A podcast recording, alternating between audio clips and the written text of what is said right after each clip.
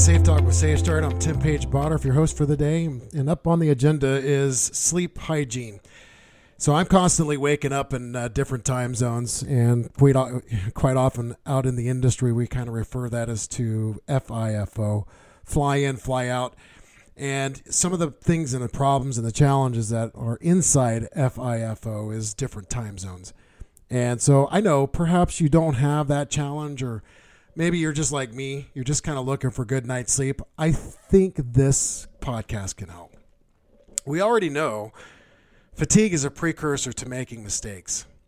And sometimes those mistakes and errors only really cost you time and money, but sometimes they cost you much more.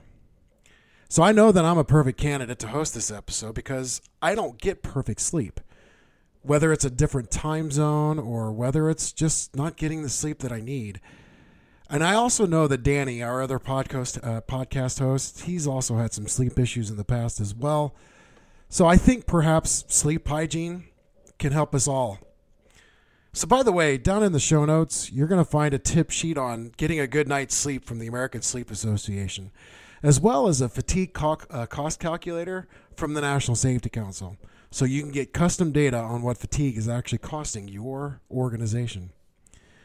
Now, the Center for Disease Control actually estimates about 70 million Americans suffer from chronic sleep problems, and the lack of sleep is associated with injuries, chronic diseases, mental illnesses, poor quality of life and well being, increased healthcare costs, and even lost work or productivity. So, sleep problems are also a major contributor to some chronic conditions like obesity and depression. You know, I, I understand. I'm not a doctor here. I'm just a podcast host. it's hard for me to admit this, but I've had those problems in the past. And a majority of it was not getting the right sleep. And you know, you listen to the experts out there, they seem to agree that the average adult, they need 7 hours of uninterrupted sleep at least and I constantly find myself gearing up with my smartphone. I've got a bed that's tracking my sleep. I'm now wearing a, an Amazon Halo. I, I'm doing everything I can to track it. So maybe we could do more in sleep hygiene.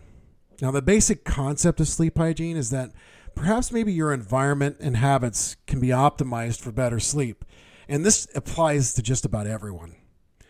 But what ideal sleep hygiene looks like will vary upon the person.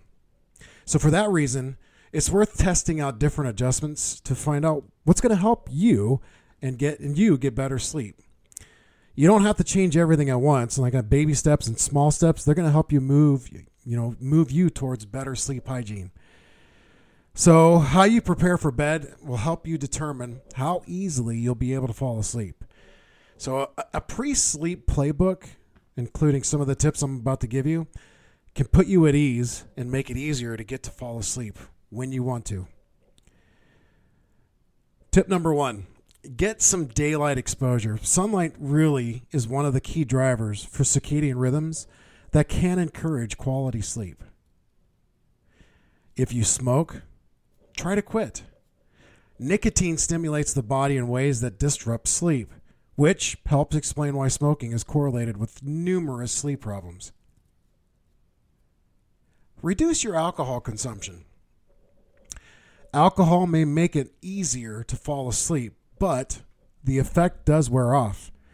So, disrupting sleep later in that night, that's what's going to end up happening. And as a result, it's best to moderate alcohol consumption and avoid it later in the evening. I know this is going to be tough because it's going to be tough for me.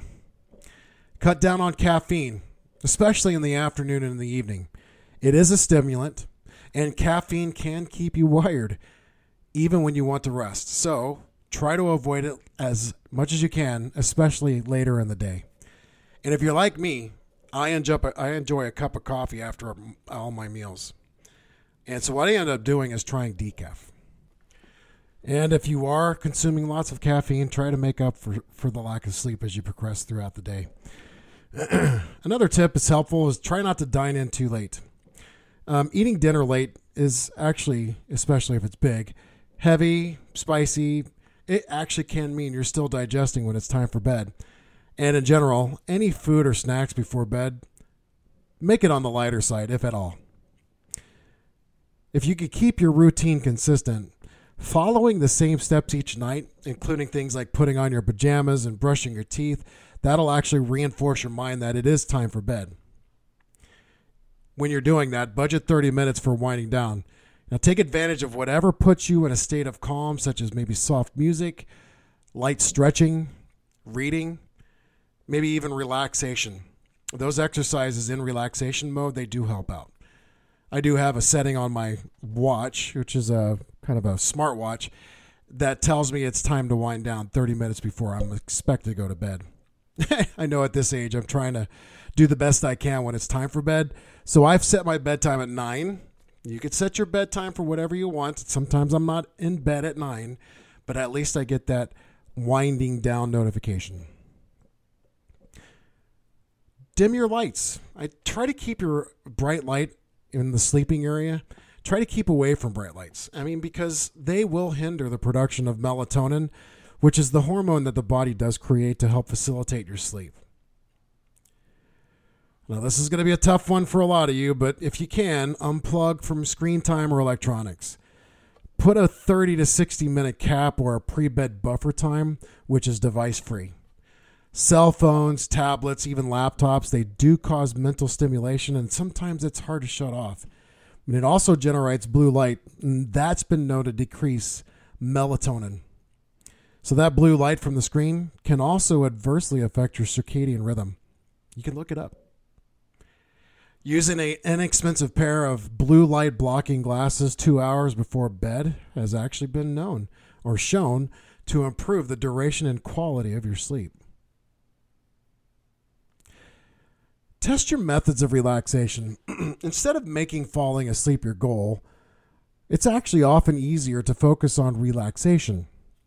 In meditation and mindfulness, even paced breathing, maybe even other relaxation techniques, but that actually can help put you in the right mindset for bed. And it does help. this one's a hard one for me to say. I will say, though, tossing and turning is something that I thought did help but tossing and turning, it actually helps to have one of those things from a mental connection with your bed. And so what I'm recommending is is if you don't toss and turn, create that mental connection between you and your bed and your bed and falling asleep. And so for that reason, if after 20 minutes you haven't gotten to sleep, it's because you find your mind racing or maybe even you're worried about falling asleep. Get out of bed, Sit in a chair in the dark. Do your mind racing in the chair. That actually helps until you're able to get sleepy and return to bed. Again, no electronics, no TV, no internet. Keep all that stuff off. If you do that, it'll actually re-stimulate your brain a lot more than what you really intended to. You know that thing that's on your nightstand that's probably been there for 20, 25 years, that clock? It's so bright. I mean, it just it it shines through the bedroom, shines through the area. I often find myself at hotels turning that clock around against the wall. But also at the same time, I know it's bright, so it's probably getting your attention, and then you end up staring at it. And I know at times, like at two o'clock in the morning, when you think it's more like five or six and it's time to get up, that two o'clock might surprise you. So what you'll end up doing is staring at the clock which in addition causes disruptions to your sleep hormones. And with that glow of that screen, fretting about the time, it's it's likely going to make you more anxious. So consider turning that clock off or away from you. This is a big one that I've actually spent time in the last, say, seven or eight years changing things in and out. But consider investing in a, in a new mattress and a pillow. I'm not going to say the company's name, but I just say it comes with a number and I'm able to adjust that number as much as I need in my own personal bed. And I wish sometimes when I'm doing the fly in, fly out, I wish really that I could do that with some of the hotel beds, but I can't. But sometimes a new mattress and a pillow will help you. So your sleeping surface is actually critical to comfort and a pain-free way to sleep. So go out there and choose that best mattress, that best pillow for your needs as wisely as possible. Remember that clock? block in that light. Any other light that's around, block it out too. Use heavy curtains if you have to, or maybe even an eye mask. I've tried the eye mask thing and it actually works pretty good, um, preventing light from actually uninterrupting or interrupting your sleep overall. The noise that's around in the areas, try to drown it out. I do know that earplugs can help stop noise from keeping you awake. As a safety professional, we kind of tend to recommend those kinds of things. Same thing at night. And if you don't like those things sticking in your ears and you find them uncomfortable, sometimes like I do, maybe try a white noise machine that actually evens the uh, noise out, or maybe even a ceiling fan to drown out those bothersome sounds. There are some things in the wellness area, like you know, calming scents, like smells like lavender They've been known to induce a calmer state of mind, and they do help cultivate a positive space for sleep. Some of the hotels I've stayed in, they do provide sleep kits, which includes a mask and earplugs, and even has some incredible stuff to spray on your pillows, which includes lavender. You could drink less fluids before bed. I know hydration is very important during the day, and drinking too much in the evening that could lead to bathroom trips that disrupt your sleep. Now napping. so with napping, I want you to nap wisely. Try to avoid feeling wide awake at bedtime. And if you're going to take a nap, try to limit those naps to 30 minutes. And try to take them earlier in the day as opposed to later in the evening. So for more suggestions on napping, I, want you to remember back in September of 2021, my podcasting partner Danny, they he did interview uh, the Nap Ninja, uh, Miss Kara Moore. So be sure to check out that episode. It's one of my favorites. Same thing with uh, screens and and uh, cell phones and tablets. Try not to watch TV. I know it's another screen, but when you watch TV or when you're doing that in bed, uh, you associate the bed with wakefulness, and the bed is reserved for two things: sleep and the other thing. I know this is a family show.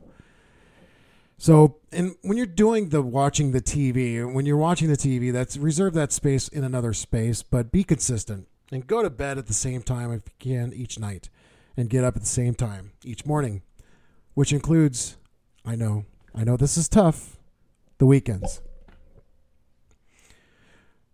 Make sure your bedroom is quiet, dark, and relaxing. And make sure it's also at a comfortable temperature. We've had arguments with uh, several consultants on the road. One mainly with Jack. I know he tries to keep his room less than 65 degrees uh, Fahrenheit. I know in Arizona, if I kept my house at 65 degrees Fahrenheit, I wouldn't be able to afford to live in my house. So we try to do the best that we can. We'll lower the temperature between 9:30 and 10 down to 75 degrees Fahrenheit in the summer. But I, I tell you, the ideal te- uh, bedroom temperature for sleeping, it's going to vary for some people. Uh, but a bedroom to me that's too warm, it'll interfere with sleep. And so sleep actually those experts out there recommend setting the thermostat between 66 and 70. Do the best you can. And for our friends up in Canada, that's 19 to 21 degrees Celsius. Exercising, one of the final tips here. Exercising, if you can, be physically active during the day that actually that physical exertion does help you fall asleep more easily at night. Having that set schedule normalizes sleep as an essential part of your day, and it gets your brain and body accustomed to getting the full amount of sleep that you need and, quite frankly, you deserve. So have a fixed wake up time. And regardless of whether it's a weekday or a weekend, try to wake up at the same time, since a fluctuating schedule keeps you from getting into a rhythm of consistent sleep. Prioritize your sleep. It might be tempting to skip sleep in order to work, study, socialize, or exercise. Or some of us like just we literally go on to Netflix and just slam a slam a show all the way into one evening. So it's vital to treat sleep as a priority. And if you're like me, maybe you could just watch an episode here and there instead of just slamming one entire series into one evening. And they'll make the gradual adjustments too. And if you want to shift your sleep times, don't try to do it all in one fell swoop because that can actually throw your schedule out of whack. Instead, make small step by step adjustments of an hour or two so that you can get adjusted and settle into a new schedule. So, it's also important to know that improving sleep hygiene won't always resolve sleeping problems, but people who have serious sleep disorders, they can benefit from better sleep hygiene. But other treatments are usually uh, are, are usually necessary as well. In other words, even though it may be beneficial, sleep hygiene alone isn't a panacea. If you've had long lasting or severe sleeping problems or daytime sleepiness, it's best to talk with a doctor who can recommend the most appropriate course for treatment. So, if you or someone you know is experiencing any of the following, it is important to receive an evaluation by a healthcare provider or, if necessary, a provider that specializes in sleep medicine. Here's the list insomnia, narcolepsy, restless leg syndrome, sleep apnea. If you've got any of those, go see a healthcare provider, please. I've had all four of those, sometimes at the same time, sometimes at different times. I went to go see the Veterans Administration doctor. They recommended a sleep study, and come to find out, I had uh, chronic sleep apnea, and it was. Uh, it was both neurological and physical, and they said that you either need to lose a lot of weight because of a potential uh, uh, obstruction, and then you, you have to probably go on this uh, CPAP. And so I did both, and I ended up losing so much weight that I actually was able to remove the CPAP, and I'm now back to getting restful sleep. With these chronic diseases, they've assumed an increasingly common role in premature death and illness. Interest in the role of sleep health in the development and management of chronic diseases has grown. And so, notably, insufficient sleep has been linked also to the development and management of a number of chronic diseases and conditions, which include diabetes, cardiovascular disease, and two that we've already talked about obesity and depression. So, with all of that said, that's it for now. But do me a favor. I know this is such an important episode about fatigue. This is not about fatigue management, but it can filter in in one of those systems sleep hygiene is such a big deal. This is a personal thing. And so if you share it with your people, it can actually get to the 24 7 component. And do me a favor, don't forget to check out the show notes because that NSC fatigue cost calculator and that sleep hygiene tip sheet, it's in there. So as always, thank you so much for spending some time with us. I'm Tim Page Bottorff for Safe Talk with Safe Start. We'll see you down the road.